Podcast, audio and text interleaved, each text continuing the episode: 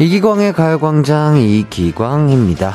모든 만남엔 이별이 필수품처럼 따라 붙는데요. 문득 세상에 좋은 이별이란 게 있다면 어떤 걸까 생각해 봤더니 이런 여운이 남는 이별이 아닐까 싶어요. 헤어져도 상대를 기분 좋게 떠올릴 수 있다. 멀리서도 서로를 응원하게 된다. 일적으로 만난 사이라도 훗날 또 다른 만남을 기약하는 관계로 발전할 수 있다.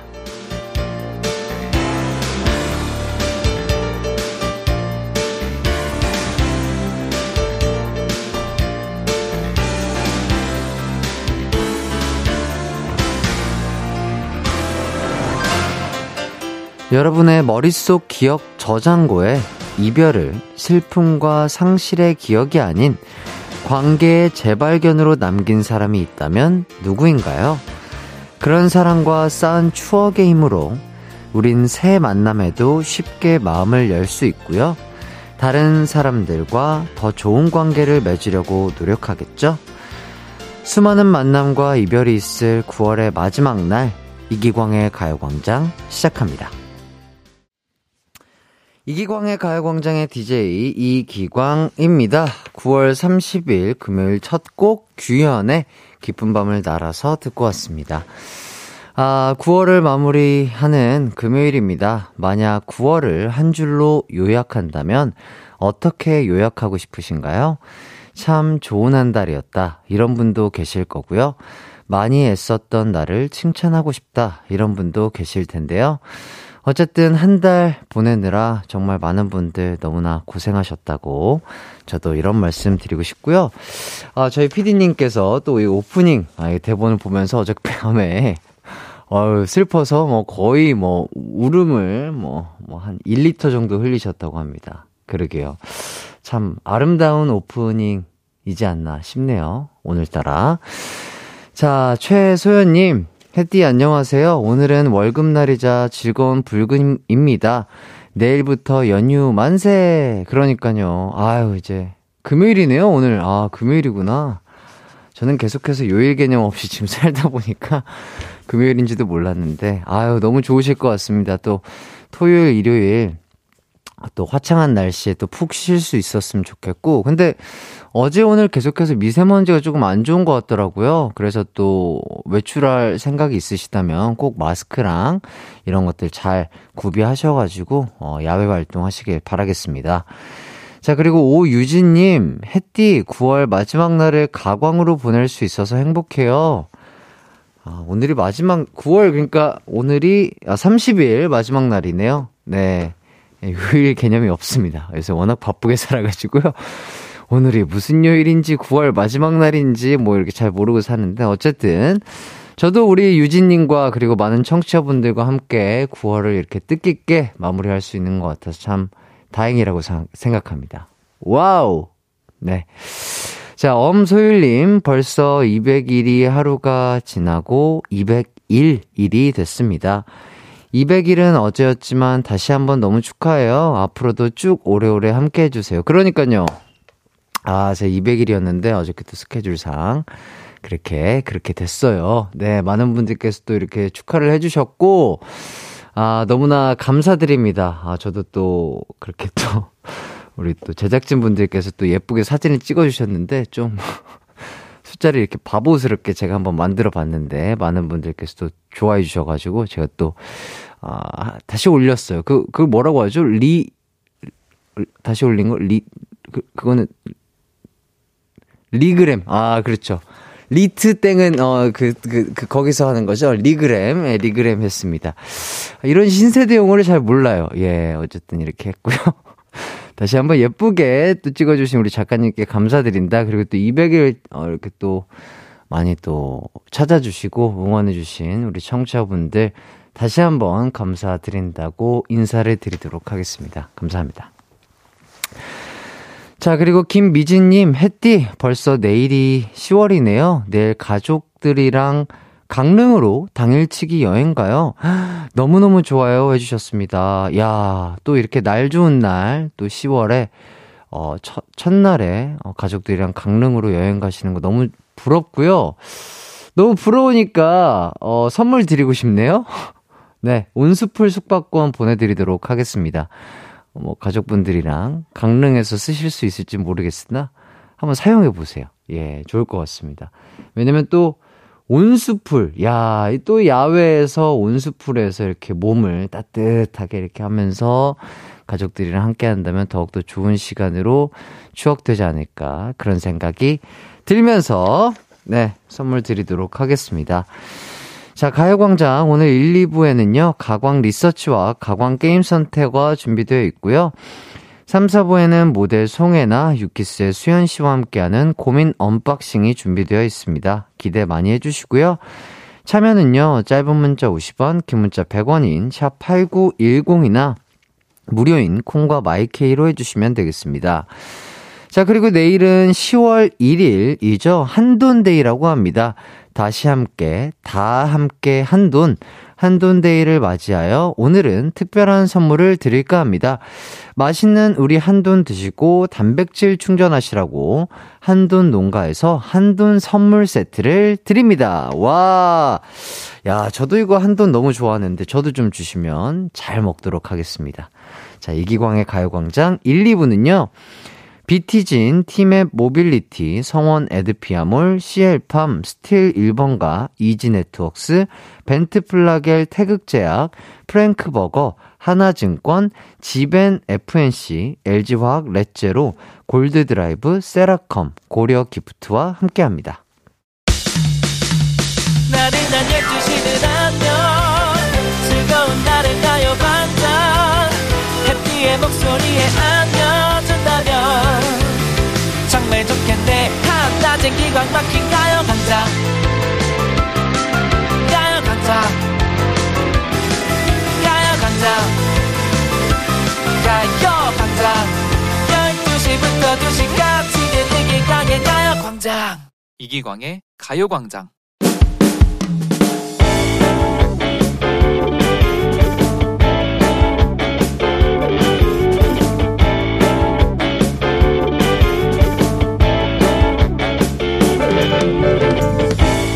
저에겐 늦둥이 딸이 있습니다.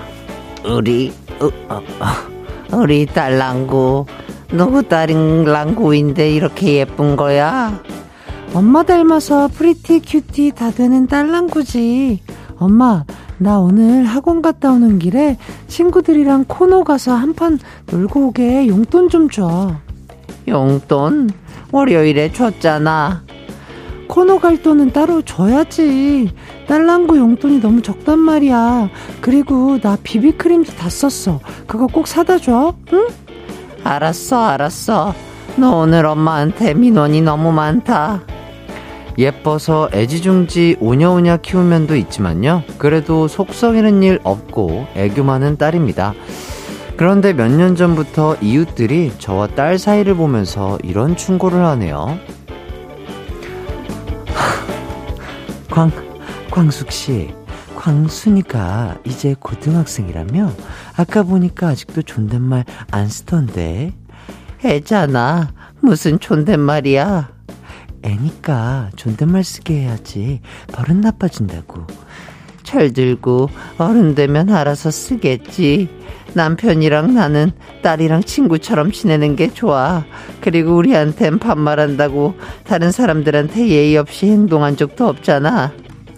그렇긴 한데 보기 안 좋아. 지난번 모임 때 다들 뒷말했어. 늦둥이라 애가 엄마한테 버릇없이 구는 것 같다고. 몇 번 이런 소리를 들으니 신경이 쓰이더라고요. 그래서 그날 딸을 붙잡아 놓고서 광순아, 이제 우리 서로 존댓말 쓰면 어때? 그런 집들 많잖아. 뭐야, 엄마 나한테 거리 두는 거? 난 존댓말 쓰면 엄마 아빠랑 어색하고 멀어질 것 같아서 싫거든? 그냥 편하게 하던 대로 하자. 어떤 게 맞는 걸까요? 저는 사실 상관없는데요. 동네 아줌마들이 아이 흉보는 소리를 들으니까 살짝 고민이 되네요. 오늘의 가광 리서치입니다. 고등학생 딸과 대화할 때 존댓말 쓰면서 대화하는 것에 대해 어떻게 생각하시나요? 1번, 남들 시선보다 우리 가족이 우선이다. 지금처럼 자연스럽게 대화한다. 2번 조금씩이라도 존댓말을 쓰도록 연습한다. 3번 가족끼리 있을 땐 편하게 말하고 다른 사람들 앞에선 존댓말을 쓴다.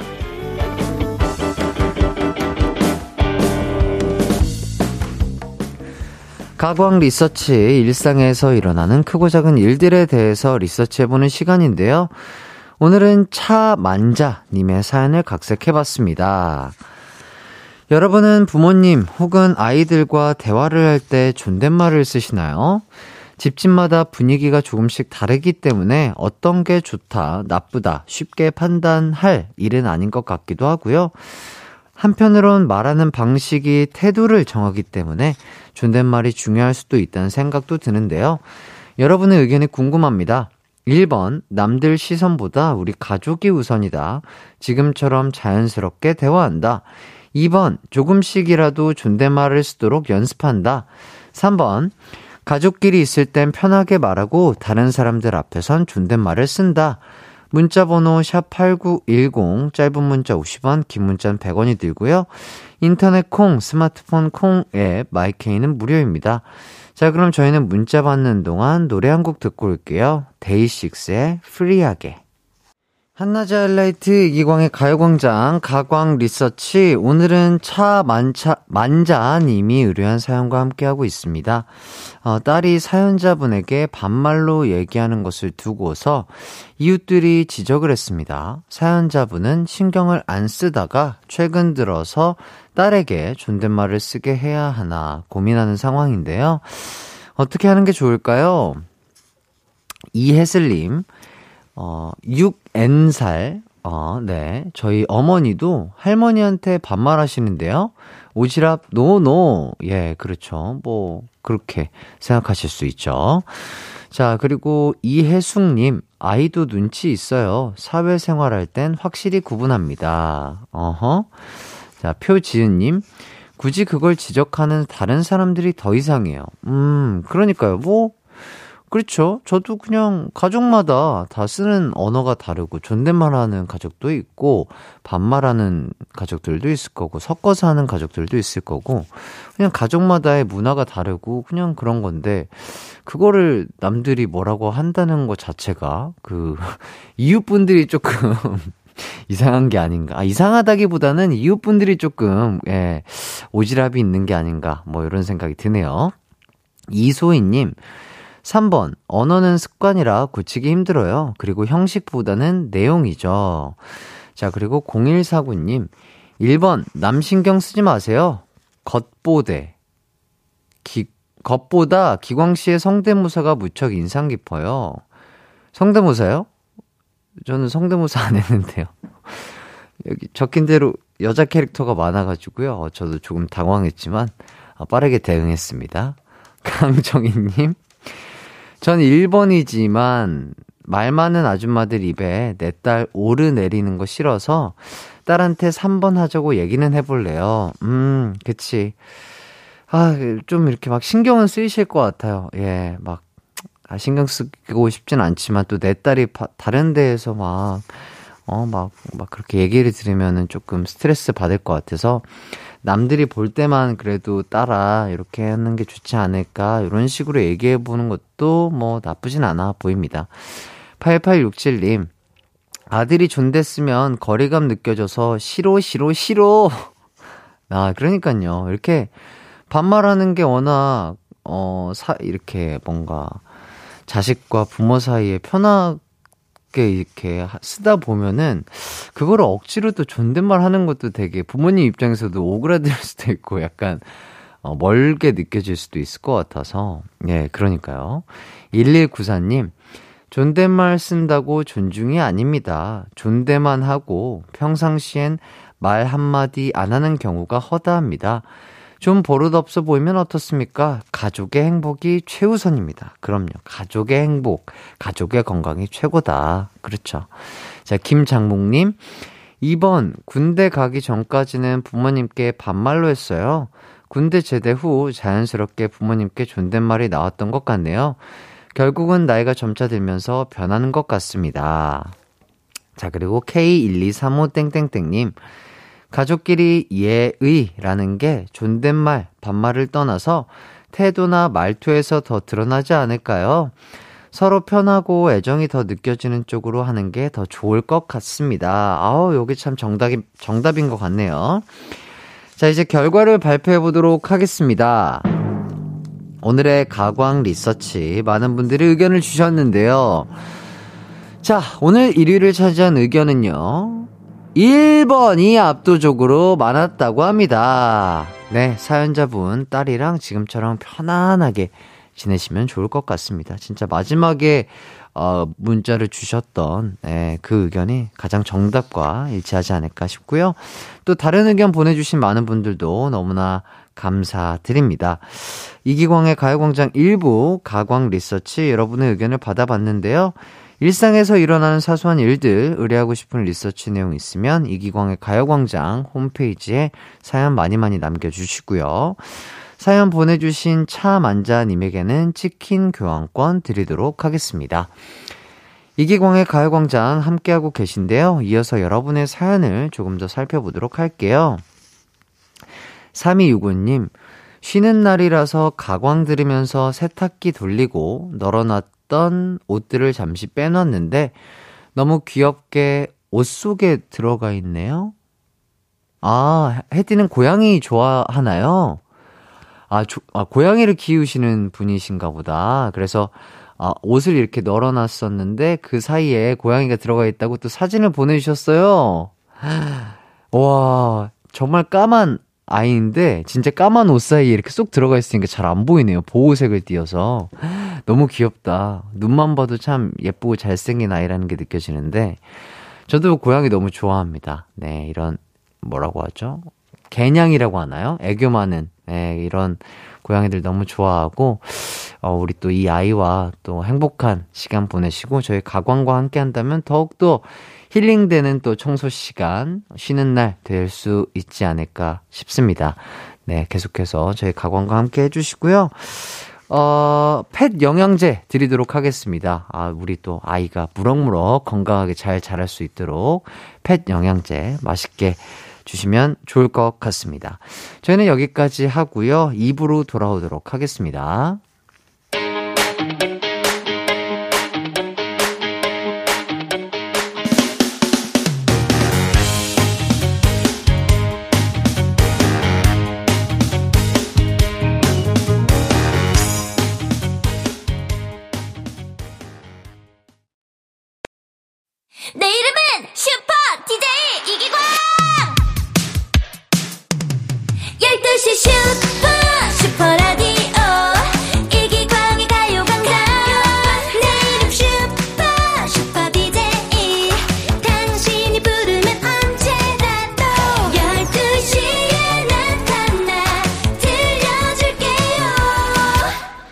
이기광의 가요광장.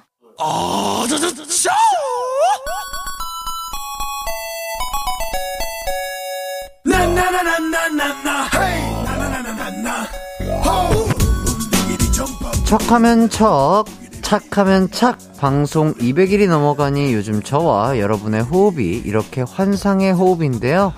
오늘도 퀴즈 풀면서 즐겁게 호흡을 맞춰보죠. 가광게임센터.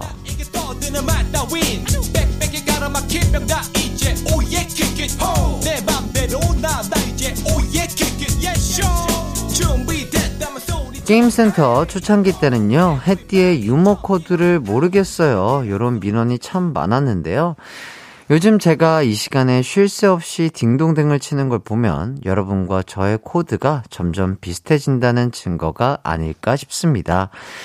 이기광의 가요광장 201일째인데 오늘도 여러분의 활약이 기대가 됩니다. 자, 오늘은 음악 퀴즈 데이이고요. 문 활짝 열어놓고 여러분의 참여를 기다리고 있을게요. 자, 그럼 첫 번째 퀴즈 갑니다. 이번 퀴즈는 일주일에 한 번 오는 악기 퀴즈입니다. 오늘은 실로폰 연주로 퀴즈를 내볼 건데요. 왜냐? 제가 연주할 곡이 마치 실로폰 소리처럼 청순한 노래이기 때문입니다. 자, 그럼 바로 연주 한번 가보도록 할게요. 좀 어렵습니다. 아주 좋은 노래예요. 잘 들어보세요.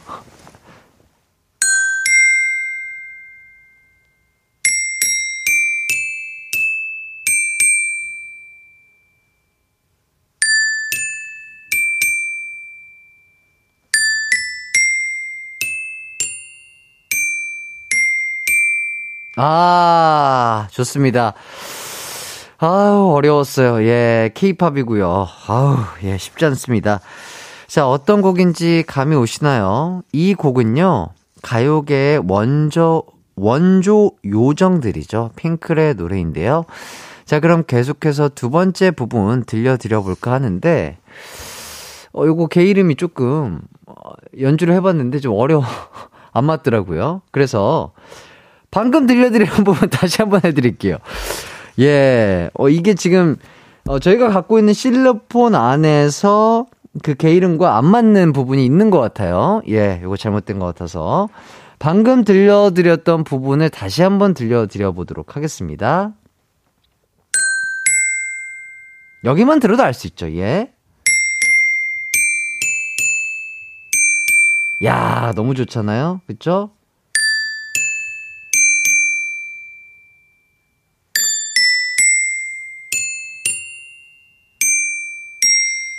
아, 그 다음 뭔가 약간 언제나 이런 느낌 나올 것 같잖아요. 네, 예, 좋습니다. 아주 고음으로 언제나 이런 거 나올 것 같은데. 자, 이렇게까지 두 번 들려드렸습니다. 아, 가장 키포인트라고 할 수 있는 부분 한 부분만 더 연주를 해달라고 하시는데, 맞나?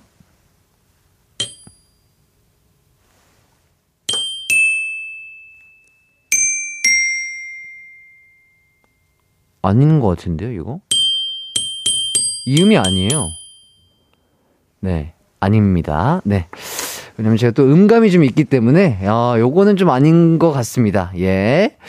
자, 어쨌든 요거 마지막 거는 생각하지 마세요. 예, 생각하지 마시고, 제가 두 번 연주 드렸던 그 부분이 아마, 예, 여러분들이 듣기에 가장 큰 힌트가 되지 않을까 싶고요. 그 부분만 들어도 뭐 많은 분들께서 또 좋아하셨던 노래이기 때문에 충분히 알 수 있는 곡이지 않을까 싶고요.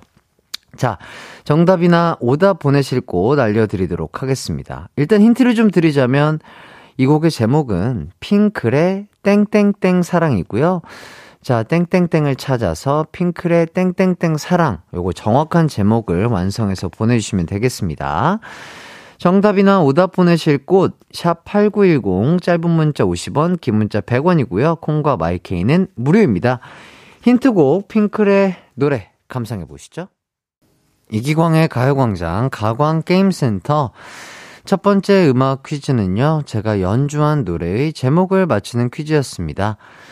정답은 바로 영원한 사랑이었습니다. 자, 여러분의 오답을 좀 살펴보도록 할게요.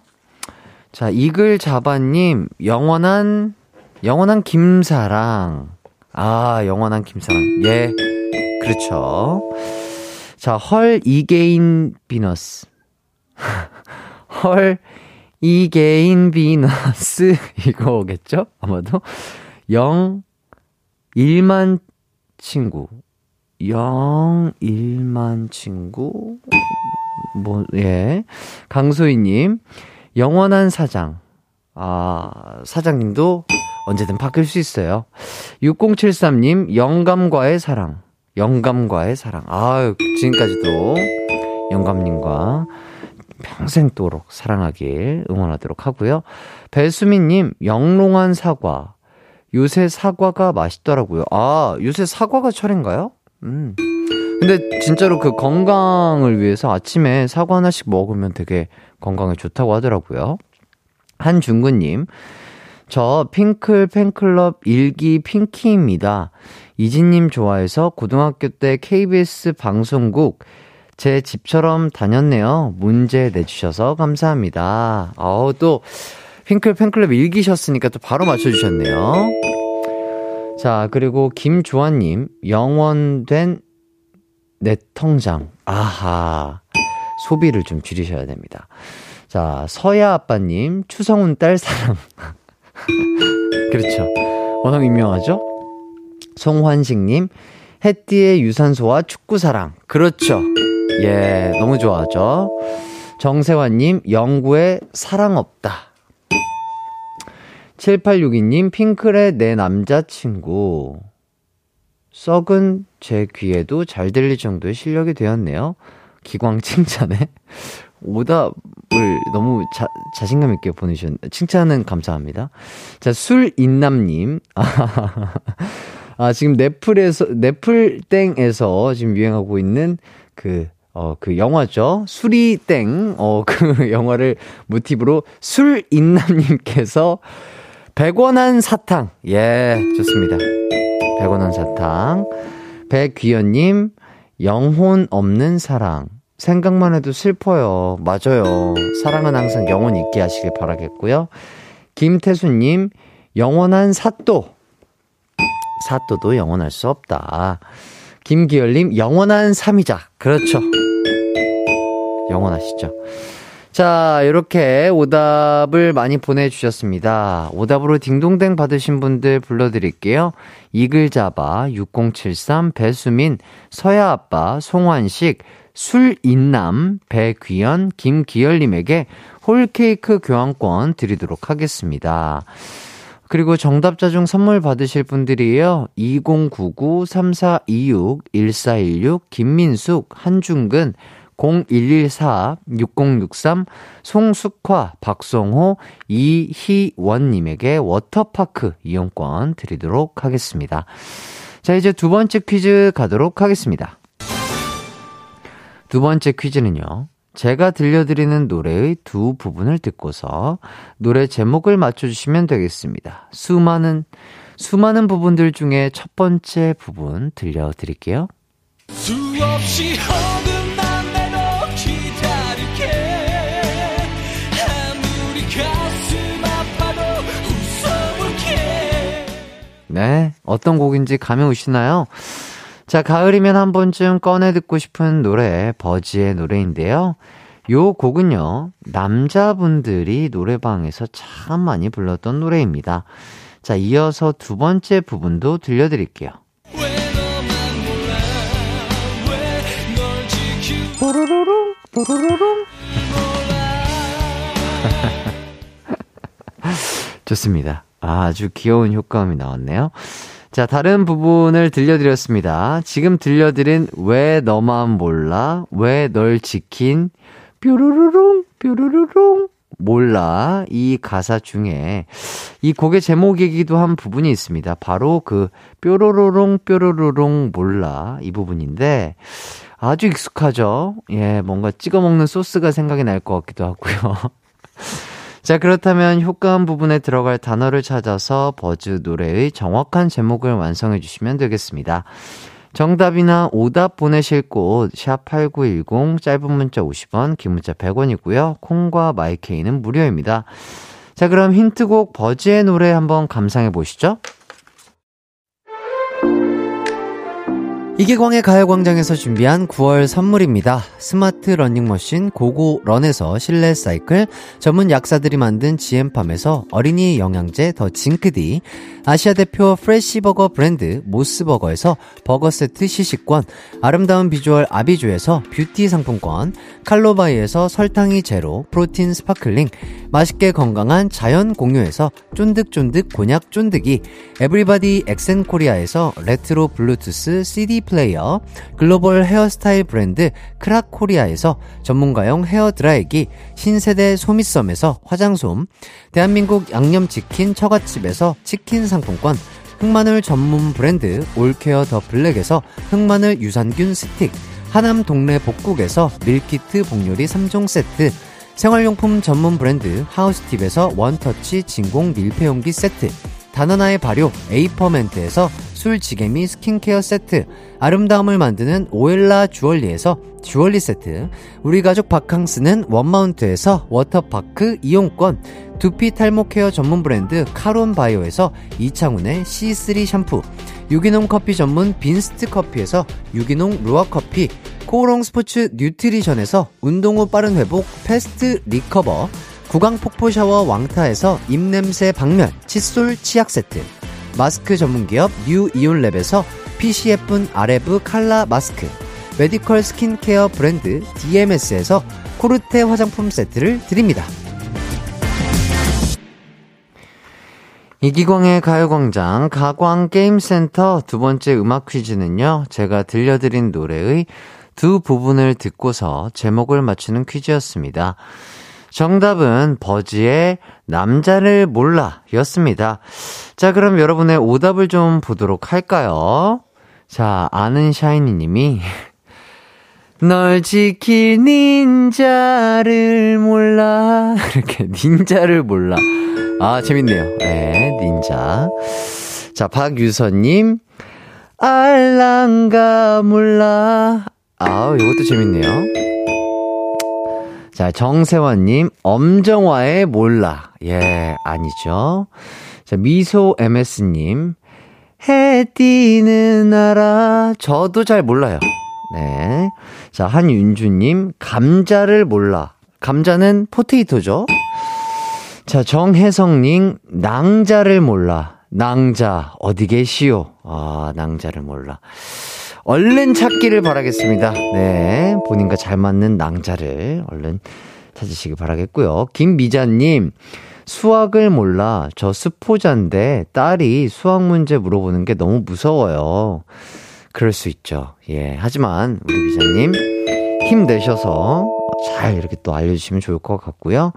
우수민님 근손실을 몰라. 아, 그만큼 또 운동에 진심이다. 아주 칭찬드리고요.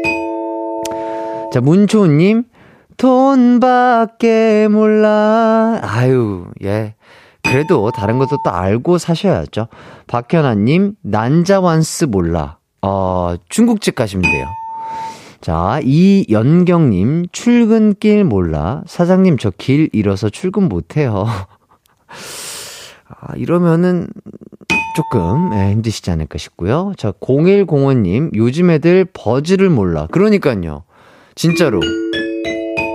예, 버즈 정말 대단한 또 선배님이시고 가수셨는데요. 스파스파뚜바님, 아, 노래인가요? 스파스파뚜바님 중2 딸 마음을 몰라. 그렇죠. 네, 그럴 수 있습니다. 대화로서 조금 더 이렇게 따님과 가까워지시길 바라겠고요. 5822님 환자를 몰라. 환자를 몰라. 환자를 몰라. 알겠습니다. 8882님 남진을 몰라. 남진 선배님은 예, 알아야죠. 자, 장한결님 광자를 알아. 광자. 제 마음속에 광자 있었는데 저도 그 친구 목소리가 뭐였는지 까먹었네요. 9026님 아내 마음을 몰라. 햇띠 오늘 아내 생일인데 무슨 선물을 해주면 좋아할까요? 일단 제가 딩동댕 드리도록 하겠습니다. 네, 아내분 생일 축하드리고요. 김희부님 광숙누님 나이를 몰라. 아, 저도 몰라요. 그분 나이 저도 몰라요. 묻지 마세요. 박현아님 가광 청취율 올라. 아유, 너무 감사드립니다. 자, 4632님 용녀를 몰라. 용녀. 예, 이거 정말 고전인데, 아, 오랜만에 보니까 또 재밌네요. 자, 이렇게 여러분의 오답을 소개해드렸고요. 오답으로 딩동댕 받으신 분들 알려드리도록 하겠습니다. 아는 샤이니, 박유선, 정혜성, 김미자, 우수민, 0105, 스파스파뚜빠, 9026, 김희분, 박현아, 4632님에게 홀케이크 교환권 드리도록 하고요. 자, 그리고 정답자 중 선물 받으실 분들입니다. 2099-4519-6617 서성훈, 백숙정, 3369-8120 8074 최효정, 김형빈님에게 워터파크 이용권 보내드리도록 할게요. 이렇게 또 가광게임센터 잘 마무리했고요. 하이라이트 이기광의 가요광장 함께하고 계십니다. 이제 2부를 마칠 시간이 됐는데요.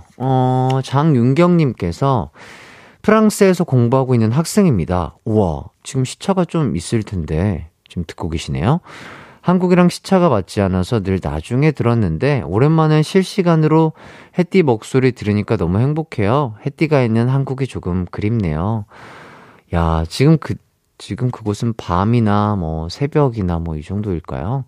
몇 시인지는 잘 모르겠으나 정말 공부하고 계셔서 또 외로우시고 힘드실 텐데 저희 가광 그리고 제가 또 이렇게 힘이 된다고 하니까 참 뿌듯하고 우리 윤경님 진짜 건강하시고 그곳에서 안전하게 공부하시길 바라겠습니다. 아유, 진짜 공부 잘 마치시고 또 건강하게 또 한국에서 또 뵐 수 있었으면 좋겠어요. 네. 7085님, 오늘 저희 딸 6학년 친구들 1박 2일로 수련회 지금 출발한대요. 안전하고 즐겁게 잘 다녀올 수 있도록 응원해주세요. 수련회, 아, 정말 좋죠. 아, 너무 설레일 텐데, 따님, 안전하고 즐겁고 재밌는 시간 흠뻑 느끼시면서 잘 돌아오시길 바라겠습니다. 저희는 곧 3부로 뵐게요.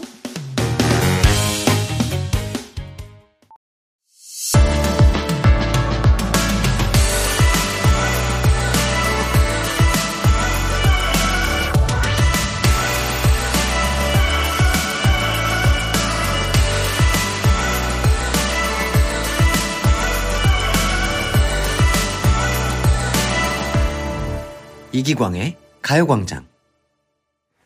KBS 쿨 FM 이기광의 가요광장 시작했습니다. 황병현님, 조금 전에 동네 한의원에 다녀왔습니다. 그런데 접수대에 적힌 이름을 보니까 우리 팀장님이 적혀 있더라고요. 쉬는 날인데 같은 한의원에서 치료받았네요.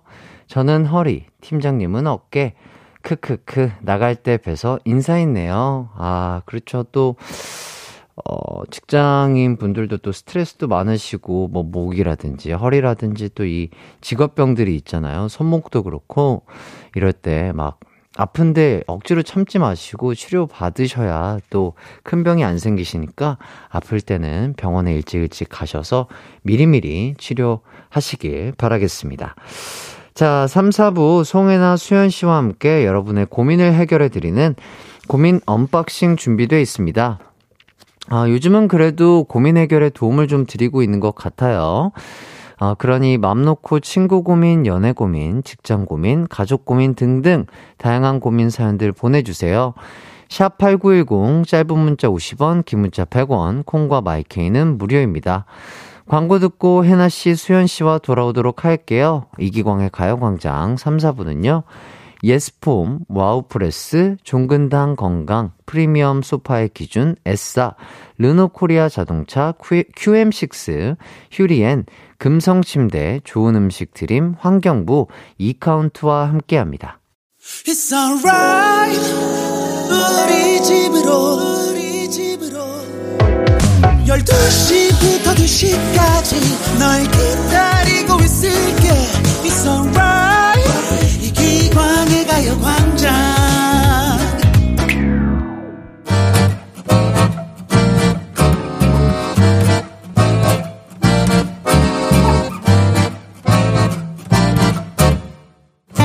반품도 안 되고 교환도 안 되는 여러분 마음속의 그 고민들, 저희가 대신 해결해 드릴게요.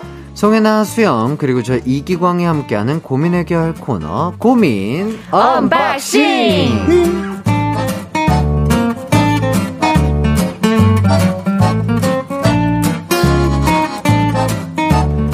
네, 안녕하세요. 해나씨, 수현씨, 반갑습니다. 안녕하세요. 네, 안녕하세요. 이렇게 네. 수현입니다. 여러분, 예. 반갑습니다. 자, 일주일 동안 잘 지내셨나요? 네. 요즘 또 날씨가 완전 가을이에요. 네, 네. 너무 좋아요. 그러니까 미세먼지가 조금 심하긴 해도. 오늘 좀 심해요. 네, 그러니까요. 네. 그래서 그런지 뭔가 목이 좀 칼칼한 것 같기도 하고, 그죠? 네, 요럴 때 또 감기 조심하셔야 되고. 맞아요. 항상 코로나 조심하셔야 되고요. 맞습니다. 자, 날이 좋으니까 이 또 가을 짧은데 뭐 나들이라든지 뭐 여행 같은 거 뭐 이런 계획 없으세요? 그 약간 단풍 불 때 이제 등산이나 한번 갈까. 오, 등산 좋아하세요? 네, 등산 좋아해요. 오, 네. 아침에? 아침에. 와, 아침, 좋다. 와, 아침에 일어나서 네. 등산 가기 쉽지 않은데, 그죠? 그러니까. 사실 저도 처음엔 진짜 싫어했는데, 네. 이제 체지방 빼는데 등산이 제일 좋거든요. 체중 빼는데? 체지방? 네, 체지방 빼는데. 아, 체지방 빼는데. 네, 그래서 그렇게 좀 습관 들여서 하다가 보니까, 네. 아, 요맘때쯤 등산 다니면 되게 좋더라고요. 아, 네. 또 아침에 또 선선하니까, 네. 그쵸? 네.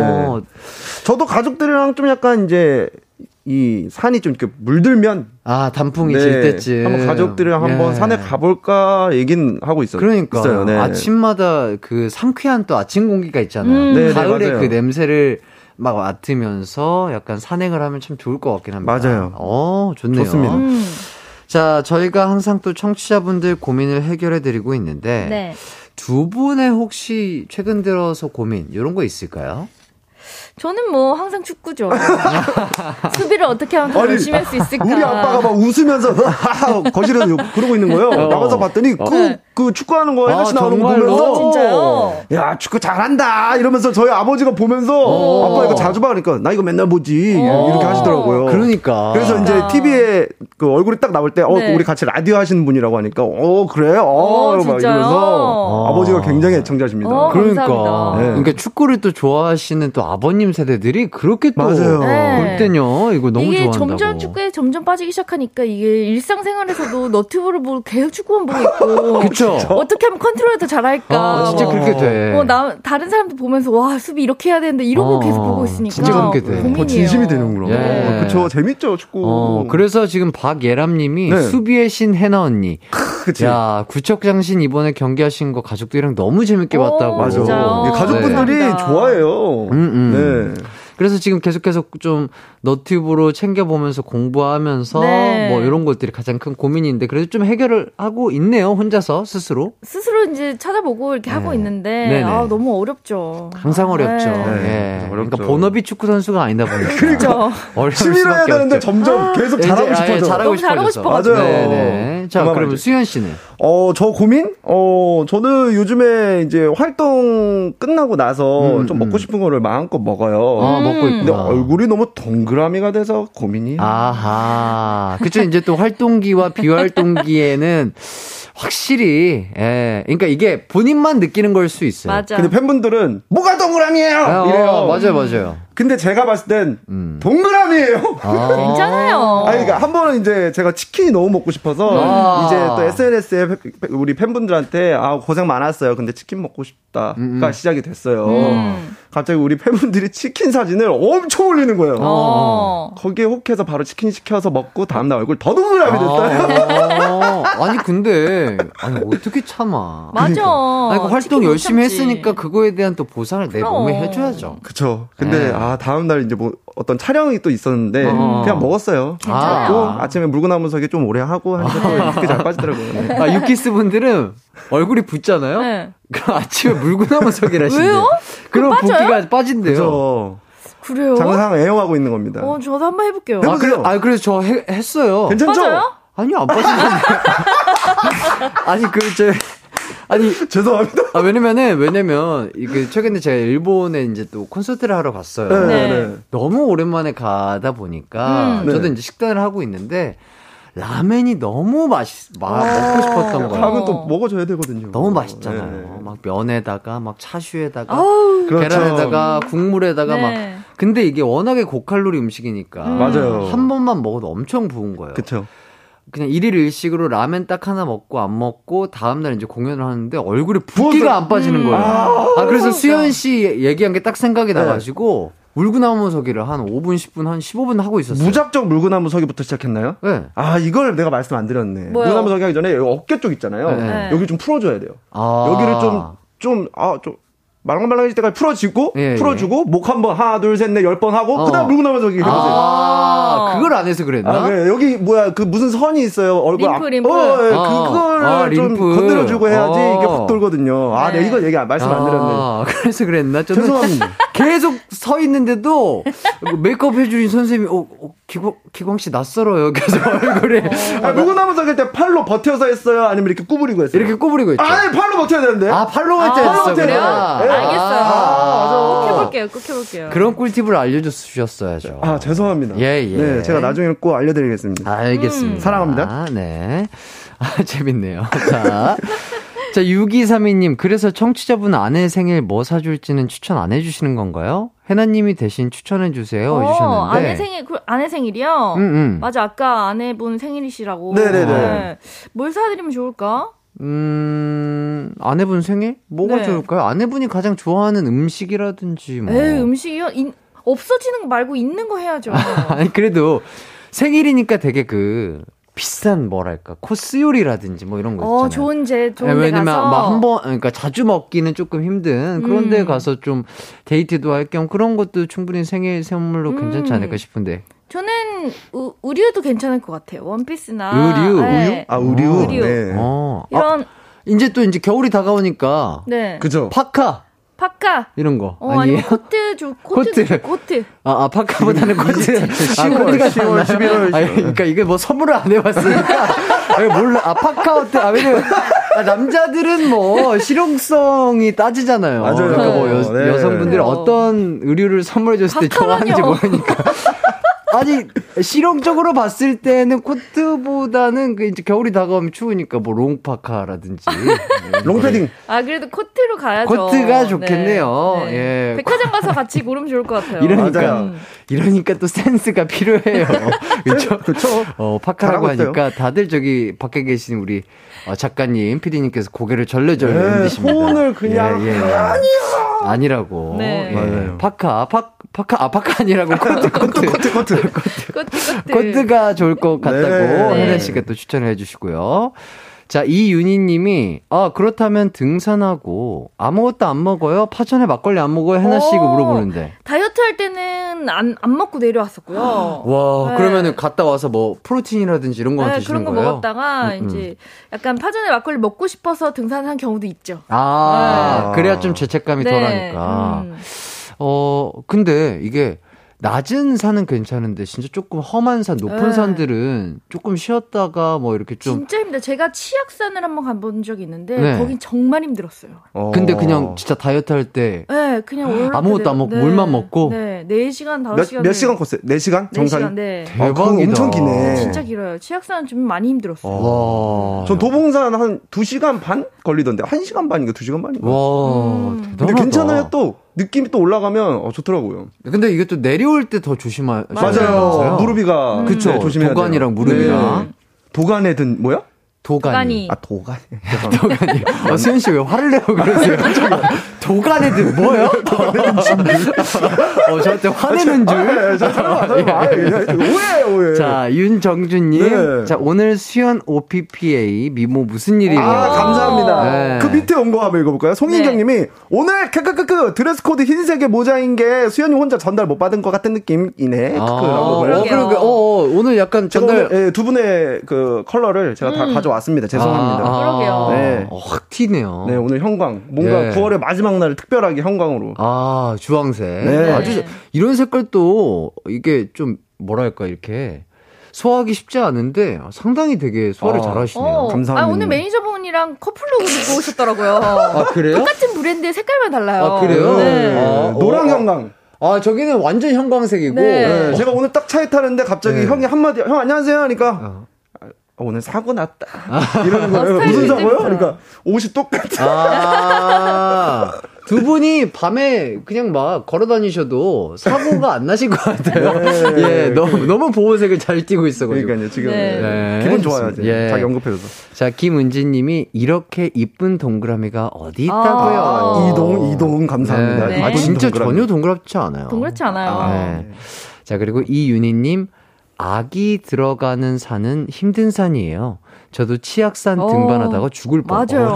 진짜. 그래요? 네, 전 힘들어요. 치악산이 들어가는 입구부터 힘들어요. 근데 4시간 경사가 높은 거예요? 아니면? 경사도 높기도 하고, 들어가는 입구까지 가는데, 거기까지도 오래 걸려요. 이게 처음 시작하기 전부터 힘들다고. 힘들어요. 그 정도로. 그럼에도 불구하고 이 등산의 효과가 크기 때문에 그러니까 정상도 좋은 올라가시고. 것도 있으니까 저도 한번 기회가 되면 가보도록 하겠습니다. 네. 자, 그럼 저희는 노래 한 곡 듣고 와서 본격적인 고민 해결 해보도록 할게요. 직장에 관한 고민, 친구에 관한 고민, 연애 고민 저희에게 보내주세요. 샵8910 짧은 문자는 50원, 긴 문자 100원, 콩과 마이케이는 무료입니다. 아, 정말 좋은 노래죠. 수현 씨의 소주의 요정 감사합니다. 듣고 올게요. 네, 이기광의 가요광장 수현 씨의 소주의 요정 듣고 왔습니다. 당신의 눈에 간배. 야, 라이브까지. 춤도 추시던데. 예. 신났어요. 김민아님이 수현님 제가 코노를 자주 가는데요. 이 노래 부르고 싶어서 몇 번 검색해봤는데 없더라고요. 진짜 없어요. 제가 가는 노래방에 업데이트를 안 하는 거겠죠? 너무 아쉬워요. 아, 노래방 회사에 제가 직접 전화해서 네, 전화를 좀 해주세요. 안녕하세요. 업데이트 쉬는데, 부탁드려요. 예, 예. 소주요정 업데요. 예, 저 소주요정 수연입니다. 해설할게요. 예, 소주요정 수연인데요. 네. 아, 좀 코너에 좀 넣어주십시오. 예, 저 물론 노래 연습해야 되는데요. 예, 예, 업데이트 좀 부탁드리겠습니다. 이렇게 해야겠어요. 예. 아, 감사합니다. 네. 네, 자, 이기광의 가요광장. 아, 좋은 노래 듣고 왔고요. 자, 그럼 여러분들의 고민 사연 만나보도록 하겠습니다. 익명으로 보내주신 사연이네요. 혜나 씨가 소개를 좀 해주시죠.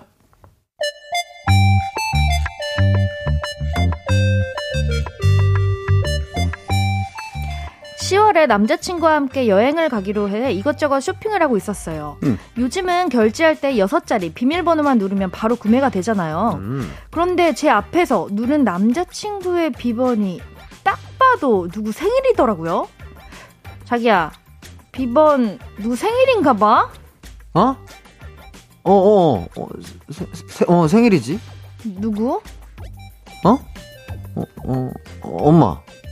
아, 자기 엄마가 자기보다 2살 어려? 어? 아니지. 아니, 사촌 동생이었나? 아, 자기 사촌 중에 동생 없다며. 다 형이랑 누나라며. 어, 맞아. 와, 야, 너 기억력 진짜 좋다. 아, 말 돌리지 말고. 그래서 누구냐고. 결국 저의 압박 수사에 남자친구는 실토했습니다. 전 여자친구의 생년월일이 맞더라고요.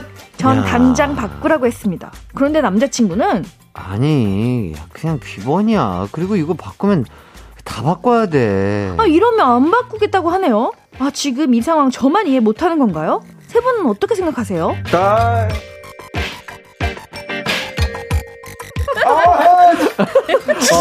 아, 수현 씨 리액션이 되게 찰지네요.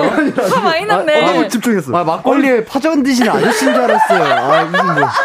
아, 뭐야. 둘이 연기 너무 잘하고, 나 너무 입혔어. 어, 아, 오케이. 예, 예. 아, 연기를 일단 저희가 좀 맛깔나게. 네. 혜나 씨가, 뭐, 네. 우리 햇띠는 원래 잘하는 거 알죠? 뭐, 연기 수업 받으세요? 너무 잘하세요. 축구하면서 연기도 하시는 것 같아요. 축구도 하고, 연기도 하고. 만능 엔터테인먼트. 축기자. 네, 어쨌든. 자, 전 여자친구의 생년월일을 네. 비번으로 쓰는 남친에 관한 사연인데, 자, 이거 네. 두 분 어떻게 생각하세요? 제가 여자친구의 입장으로 이제 연기를 했잖아요. 네네네.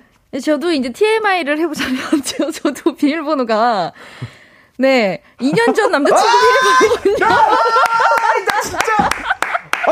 아니 형이래. 누나 왜 그러세요 진짜? 근데 이거. 근데 진짜 2년 동안 안 바꿨어요. 이게 귀찮아요? 왜요? 그냥 바꾸면 돼. 아니, 그걸 굳이 바꿀 필요가 있나? 왜냐면, 그래서 저는 그 생년월일을 뒤집어 놨거든요. 거꾸로, 그래서 그 비밀번호 그냥 계속 쓰고 있는데. 만약에 남자친구 이제 생겼어요. 남자친구가. 네. 자기야, 근데 이거 좀 아닌 것 같아. 이거 뭐야? 하다가 걸렸어요. 이런 상황이면 어떻게 하실 거예요? 그때 바꾸면 되지 않을까요? 근데 아직까지는 안 바꾸고 있어요. 네. 근데 이거. 안 걸렸구나. 지금, 이거 다 들어도 돼요? 뭐요? 이렇게 다 들어도 돼요? 뭐 어때요? 뭐 몇 년 전에 헤어진 사람. 생년월일 뭐 쓰고 있는 건데. 그래서 비밀번호가 뭐야? 물어보면 안 돼. 죄송합니다. 그렇죠. 그러니까 저런 것도 이해가 돼요. 그러니까 이게 이미 나랑은 끝난 사이고. 맞아요. 내가 그냥 쉽게 손이 가는 그 번호를 계속 쓰다 보니까. 맞아. 그러니까 한 아이디를 뭐 여기 사이트 만드는데 네. 그냥 하나를 통일시키는 게 나한테도 외우는 게 편하니까. 그럼요. 대부분은 한 번호를 쓰잖아요. 이걸 까먹는 경우가 되게 많아요. 그냥 잃어버리는. 네. 막 그러니까 다 각자 다르게 하면은 이걸 일일이 또 다 적어놔야 되고 기입해놔야 되고 이러니까 하나로 통일하시는 분들이 많기 때문에 본인이 손이 편하고 머리 기억하기 편한 그 숫자를 계속 쓴단 말이죠. 그렇기 때문에 혜나 씨도 약간 네, 제가 그 번호를 한 번에 술이 너무 많이 이제 취해가지고 집에 갔는데 문 앞에서 한참 고민한 적이 있어요. 기억이 안 나서. 그래서 그 이후로 안 바꾸고 있는 거거든요. 그러니까 번호를 한번 바꿔봐야지 하고 바꿨는데 기억이 안 나니까. 그래, 그렇다니까. 그러면 이 사연으로 돌아가서 지금 걸렸잖아요. 네. 그 남성분이 여성분한테, 여자친구한테 걸린 거잖아요. 걸렸죠. 근데 이게 방금 이게 했던 말이 그냥 비번이고 이거 바꾸면 다 바꿔야 돼라고 얘기를 하잖아요. 예, 예. 다 바꿔야 되는 부분 아닌가? 그렇죠. 이제 걸렸으면 바꿔야죠. 예, 예. 걸리기 전까지는 뭐 그냥 썼다고 하지만 여자친구 알아버렸으면 좀 바꾸는 게 좋지 않을까요? 그치, 그치. 요즘 세상에 어느 세상인데 이거 뭐가 귀찮아? 그냥 한 번만 비번호만 바꾸면 되는 거. 핑계가 심한. 아니 근데 이제 뭐 예를 들어서 네. 막 사이트가 뭐 10가지 사이트 정도 돼. 그 10가지 사이트를. 사이트 그렇게 많아? 아, 뭐, 그러니까 진짜 요새는 어플이나 뭐 사이트들 너무 많이 활용하잖아요. 핸드폰 하나만 있으면 다 되는 거니까. 그래서 여러 사이트, 막 10몇 가지 사이트 들어가서 다 일일이 비번 이걸 그쵸. 바꿔야지. 이걸 해야 된다고 생각을 해봐요. 수현 씨는 안 귀찮을 것 같아요? 그러면 이렇게 하는 거 어때요? 네네. 일단 걸렸잖아요. 걸렸죠? 이거를 일단 바꿔요. 네. 예를 들어서 여자친구 생년월일로. 나머지 또 걸리잖아요. 그때 바꾸자. 일단 첫 번째부터 바꾸고. 여자친구와 함께 했을 때 가장 많이 쓰는 어플을. 그 사이트만 들어가서 바꾸고. 결제 비밀번호만 지금 현재 여자친구로 바꾸고. 중요한 것도 있잖아요. 그 배달하는 그런 거는 많이 쓰는 것들. 레이땡이라든지, 쿤땡이라든지 이런 거. 예를 들어서 이제 바꾸고, 이거 먹을래? 하고 이제 비밀번호도 앞에서 눌러서. 너무 웃긴다. 김은지님께서 지금 듣는 전남친은 해나님 비번 알겠군요. 그러니까. 나 그래서 아까 물어본 거야. 그래서 물어본 거야. 진짜 그렇겠다. 아니, 왜냐면 해나 씨가 거꾸로 지금 사용하고 있다고까지 얘기를 하시는데. 오늘 바꿀게요. 다행이다. 오늘 바꿀게요. 해나 씨는 오늘 바꿔야 될 것 같습니다. 오늘 바꿀게요. 이거 들으시고 연락 올 수도 있어요. 오늘 아직도 바꿀게요. 주인분이요? 아무 의미 없어요. 의미 없어요? 그래. 의미 없다고 합니다. 전남친분 이거. 오해하지 마세요. 막 해나 씨가 막 마음이 있어서 계속해서 사용하는 거 아니에요. 역시 정리 완벽. 비번 바꾸기 귀찮아서 그냥 쓰고 있는 거예요. 네, 이렇게까지 알려드리겠고요. 지금 게시판이 난리가 났다고 합니다. 자, 어쨌든 저희는 4부로 돌아와서 이야기 이어가도록 할게요.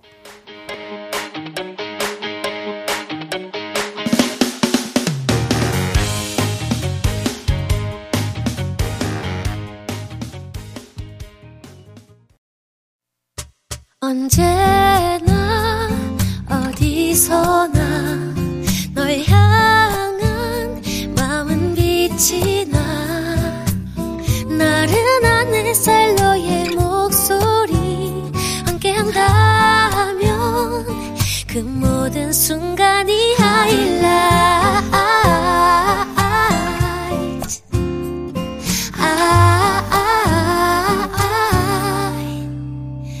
이기광의 가요광장. 네, 이기광의 가요광장 게시판이 난리난 상황입니다. 자, 어쨌든 아까 다시 얘기로 돌아와서 자, 전 여친 번호를 쓰는 것도 문제지만 어쨌든 이게 보안이 취약할 수 있거든요. 그렇죠. 유나 씨도. 그래서 오늘 꼭 바꾸셔야 되고. 꼭 바꾸기로 하겠습니다. 비번은 진짜 자주자주 바꾸는 게 좋다고 하고요. 최대한 비슷하긴 하지만 뭐 한 자리라도 좀 다르게 뭐 요렇게 좀 변경을 하는 특수 문자도 적어가면서 써주시면 좋다고 하더라고요. 맞습니다. 자, 실시간 사연을 좀 살펴보도록 할게요. 김경태님이 저는 예전에 여친이랑 비행기표 예약할 때 로그인하는데 패스워드 보더니 여자 이름 같은데 전 여친이니? 그러더라고요. 비번은 무의식 중에 입력해서 잘 안 바꿀 수도 있는 것 같아요. 그럴 수 있어요. 와, 근데 이런 것들이 여자친구분들이 촉이 진짜 좋은가 봐요. 저는 그게 궁금해요. 어떻게 이런 게 보이나 봐. 당연하죠. 그래요? 이게 느낌이 약간 싸해요? 그럼요. 왜 촉이라는 게 왜 있겠어요. 여성분들은 진짜 다 있어요. 얘가 왜 이런 행동을 하지? 부터 이제 시작을 하죠. 이 미묘한 차이를 너무 잘 알고 있어요. 진짜. 조심하세요. 진짜 근데 나 갑자기 약간, 추워지는 것 같아. 이렇게 괜히 핸드폰 같은 거. 막 이렇게. 야. 조심하세요. 그렇구나. 대박이네. 자, 7140님. 사연 듣다가 공감해서 문자 보내요. 근데 전 남자 입장으로 공감하는데 고딩 때 사귀었던 날짜로 모든 비번 해놔서 10년도 더 됐지만 정말 별 생각 없는 건데 그쵸? 그러니까 해나 씨 말씀처럼 진짜 별 생각이 없어요. 숫자는 숫자일 뿐이다. 비밀번호 뿐이다. 오해 없으시길 바라겠고. 4632님께서 비번으로 할 만큼 사랑했니? 자, 판도라의 상자가 열린 순간부터 계속 신경 쓰일 것 같아요. 그러니까 이럴 때 그러니까 이렇게 신경 쓰이시는 것 같으면 이제 바꿔야죠. 맞아. 네. 바꿀 거예요. 그러니까 지금 현 여친이나 현 남친이 네. 아, 싫다고 하면 당연히 바꿔야죠. 바꿔야죠. 예. 네. 수현 씨처럼 자주 쓰는 어플만 바꾸지 마시고. 귀찮더라도 한 번에 쭉 바꾸시는 게. 예, 한 번 싹 바꾸자. 예, 그게 네, 나을 것 같아요. 네. 예. 신경민 님이 전 결혼한 지 17년째인데 아직 옛날 남자친구 생년월일 비밀번호인데 남편한테 미안한 일일까요? 안 걸렸으니까 네. 괜찮은데 지금 걸리셨어요. 네, 오늘 바꾸셔야 될 것 같아요. 이분도 경민 씨도 오늘 네. 바꾸셔야 돼요. 닉네임을 신경민님으로 너무 본인 이름을 네. 해놓으시고 이렇게 저희한테 경민 씨 바꾸세요. 예예예. 예, 예. 네. 너무 웃긴다 진짜 이거. 근데 진짜. 그렇게 옛 남자친구, 옛 여자친구 비번을 사용하시는 분들이 진짜 많으신 것 같아요. 나 이거 너무 웃기다. 가야지님. 네. 아주 매번 기억하고 추억하겠구나. 그러니까. 그럴 수 있어. 그러니까. 추억하지 않아요. 추억하는 거 아닙니다. 그러니까 추억하지 않는 네. 건데 그냥 편해서 쓰는 건데. 네. 나는 그게 의외다. 그러니까. 이성 친구의 생일이나 이런 것들을 비번을 해놓는다는 게. 그쵸. 저도 사실 이해가 안 가는 부분이야. 약간 심플하게 생각하면 비번이 너무 어려워도 안 되니까 내가 제일 기억하고 그때 당시에 그 아이디를 만들 때 편한 게 뭘까 생각하다가. 맞아요. 팬분들도 여러분의 생일을 비번으로 많이 사용할걸요. 그러니까 진짜? 그럴 수 있다는 거야. 진짜로. 맞대. 진짜 그렇구나. 그래. 와! 그럴 수 있어. 진짜로? 대박이다. 감사합니다. 그렇구나. 몰랐네. 여기 비밀번호 겹치신 분들 많겠다. 그렇겠네요. 진짜 비밀번호 약간 느낌적으로 겹치시는 분들이 많겠구나. 신기하다. 그렇구나. 너무 재밌다. 오늘 되게 재밌네요. 네, 재밌다. 자, 그리고 임윤혜님이 저도 전 남친 주민번호 뒷자리가 모든 비번인데 그걸 현재 신랑도 이건 또 뭐야? 그 비번을 현재 신랑도 쓰고 큰딸도 쓰고 있어요. 고맙다. 너 덕분에 비번 잘 쓰고 있어. 야, 이건 뭐야? 너무 웃기다. 이거 대박이다. 야, 근데 윤혜님의 신랑분도 그렇고 가족분들도 되게 쿨하다. 그러게요. 전 남친 뒷자리인지 모르겠죠. 그쵸. 그 생년월일이 아니니까. 아니, 근데 신랑분은 아실 수 있지 않을까요? 신랑분이라면 약간 의심은 갈 것 같은데, 야, 이거 내 생일은 아닌데, 이거 뭐, 내 주민도 아니고, 누구 비번이야? 그치? 주민번호 뒷자리니까?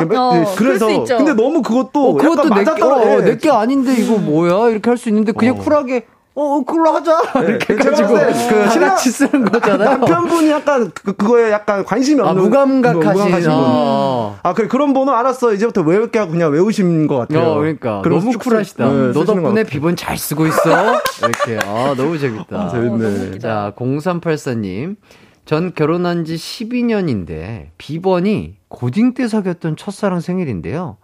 우연인지 첫째 아들 생일이랑 같아서 안 바꿔도 되더라고요. 럭키. 이거 럭키다. 맞아 떨어져 버려먹고. 진짜 너무 신기해요. 자, 서혜림님. 맞아요. 저도 11년째 비스트 데뷔일로 비밀번호 해놨어요. 이러신 분도 있어. 데뷔일. 네. 또 우리 그룹의 또 팬분들은 그러실 수 있겠구나. 그래요? 익명님도 통장 비밀번호 햇띠 생일이에요. 라고 하셨어요. 이분은 내가 봤을 때 닉네임 진짜 본인 이름이었는데 익명으로 바꿨다네.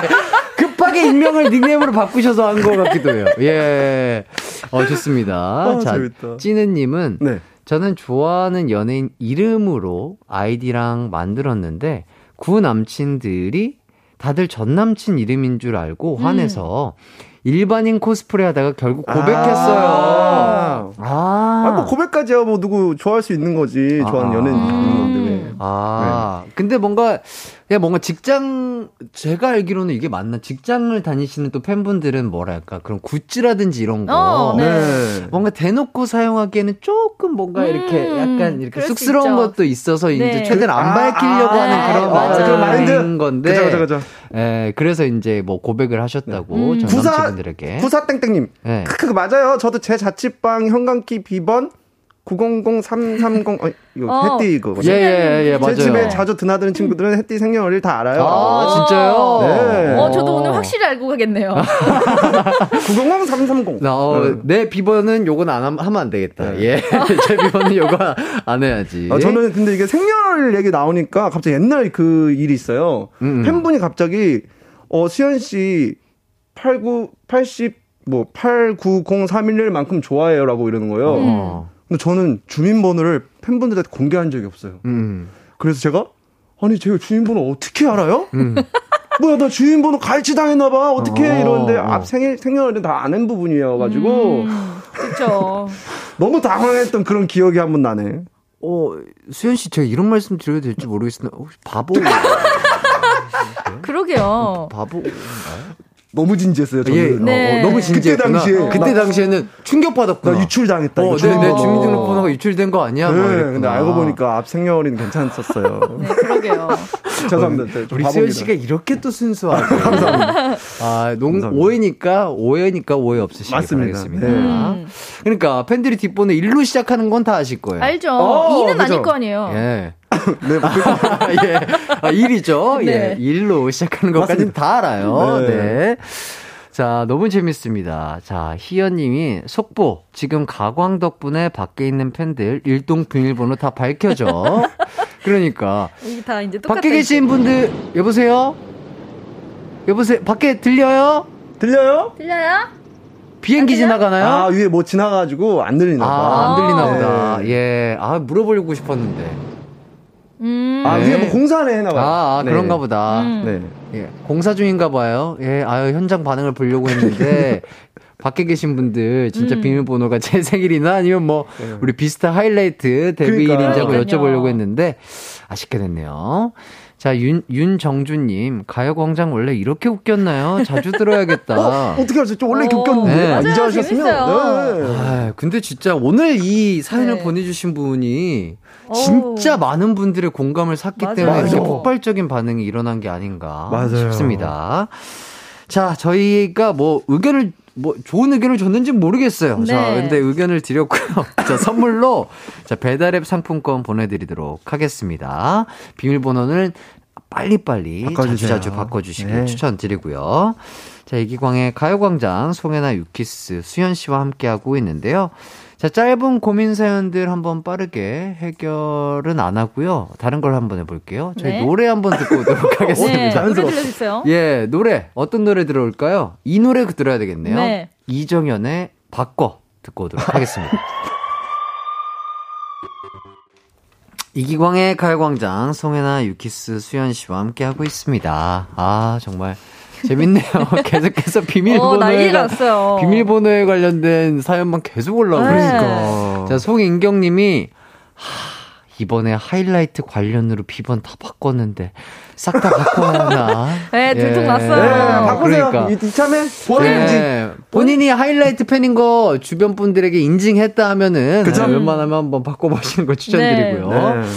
자, 아까 밖에 헬기가 지나가서 현장에 계신 팬분들이랑 이렇게 반응을 한번 못 봤는데요. 한 번 더 연결을 해보도록 하겠습니다. 여보세요? 네. 예. 안녕하세요. 너무 반갑습니다. 네, 밖에 계신 분들께 한번 여쭤볼게요. 네. 여러분들의 비밀번호도 혹시 저나 아니면은 뭐 우리 하이라이트나 뭐 이런 거에 관련된 비밀번호 많이 사용하고 계신가요? 많으시네. 그러면 오늘 많이 바꾸셔야 되겠어요? 지금 다들 겹치시는 거야. 예, 다들 비슷하게 겹치실 것 같은데 조속히 빨리 바꾸시길 바라겠습니다. 여러분들의 비밀번호는 소중하니까요. 감사합니다. 함께 해주시고요. 끝까지. 네. 좋습니다. 진짜 이렇게 또 너무나 감사한 팬분들과 또 함께하고 계십니다. 너무 즐거웠고요. 자, 저희는 계속해서 좀 실시간 사연을 보도록 할게요. 네. 윤예린님.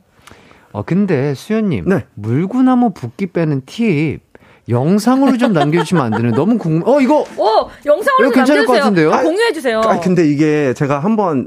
그래도 이제 이게 진짜 꿀팁이니까 제가 영상 말고 사진 한번 찍어달라고 그랬어요. 안 돼요. 왜요? 안 된다고요? 왜 찍었는데 안 돼요? 왜? 사진이 얼굴이 어마무시하게 이상하게 나와서 안 돼요. 아니, 영상으로 찍은, 그러니까 저는 약간 그런 거 있잖아요. 하는 방법. 뭐, 너튜브 쇼츠나 뭐 이런 거 있잖아요. 짧게. 그래서 막 그 전날 먹어요. 뭔가 뭐, 부을 수 있는 뭐, 라면이라든지, 우리 수현 씨가 좋아하는 치킨을 먹어요. 다음날 일어나자마자 영상을 찍어요. 이 상태로 시작하는 거야. 부은 얼굴 나 공개해야 되잖아. 그게 좀 그럴 수 있겠다.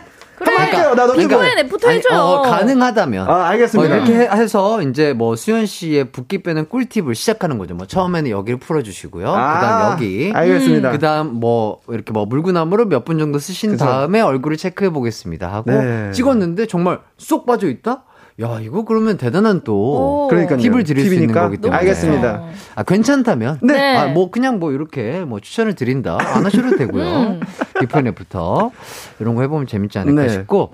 자, 2958님께서 다른 학교로 전학 간 지 약 7개월 됐는데 아직 친구가 한 명도 없어요. 여기 친구들은 다 같은 초중 나와서 다들 서로 친해 보이는데 저만 수학여행이나 소풍, 체육대회 때 혼자 다녀요. 아이고. 왜요? 7개월 됐는데? 진짜? 왜 그렇지? 이거 조금 왜? 너무 낯을 가리는 친구일 수도 있어요. 그쵸. 조금 샤이해서 그런 거일 수도 있는데 아니면 먼저 좀 다가가는 것도 방법이니까. 그러니까 다른 반 친구들도 진짜 다들 약간 내향적인 친구들이 많아서 그런 걸 수도 있다 그런 생각이 들어서 그럴 때는 본인이 조금 더 자신감 있게 친구들에게 한 발짝 다가가는 게 좋은 방법이죠. 아니면 뭐 소풍이나 이럴 때 조금 음식 같은 거 조금 더 여유롭게 가져가서 같이 이제 같이 먹을래 한번 한다던가 이렇게 해서 좀 더 친해지면 좋을 것 같아요. 그러니까 저도 이제 그 초중고는 이제 같은 친구들이 많았어요. 네. 초중까지. 근데 고등학교 가면 진짜 이제 전교생도 많아지고 맞아요. 새로운 친구들을 사귀잖아요. 그쵸. 근데 제가 이제 한 번은 앞에 있는 친구가 항상 실밥이 이렇게 있어요. 교복에. 네.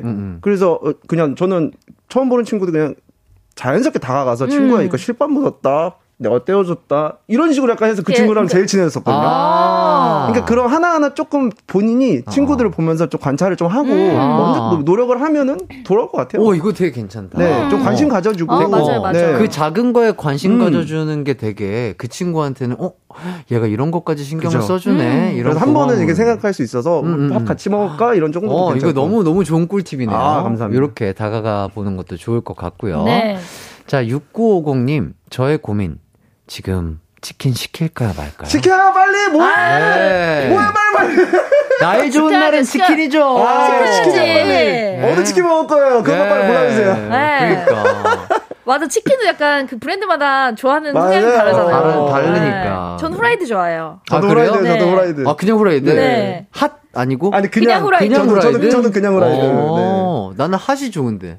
그래요? 네, 매콤한 거. 가끔 매콤한 거 땡길 때는 저도 이제. 근데 나는 오리지널이 좋아요. 오리지널. 네. 뭐 양념 소스 안 묻혀 먹고. 저도 안 묻혀 먹어요. 그렇구나.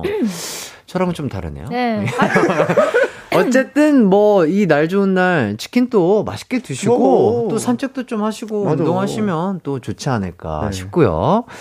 자, 저희는 이렇게 짧은 뭐 실시간 사연 만나봤고요. 일단 광고 듣고 돌아오도록 하겠습니다. 자, 따라해보세요. 이카운트 ERP 4만원 회계관리 이카운트 ERP 4만원 재고관리 이카운트 ERP 4만원 생산관리 사업성공 함께해요. 이카운트 ERP의 모든 기능을 월 4만원에 드립니다. 이카운트 가입비 부가세 별도.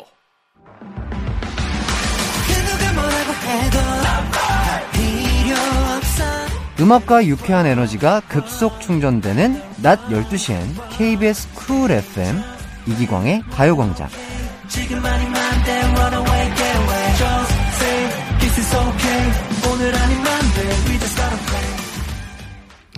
저희도 또 치킨에 이렇게 진심이죠.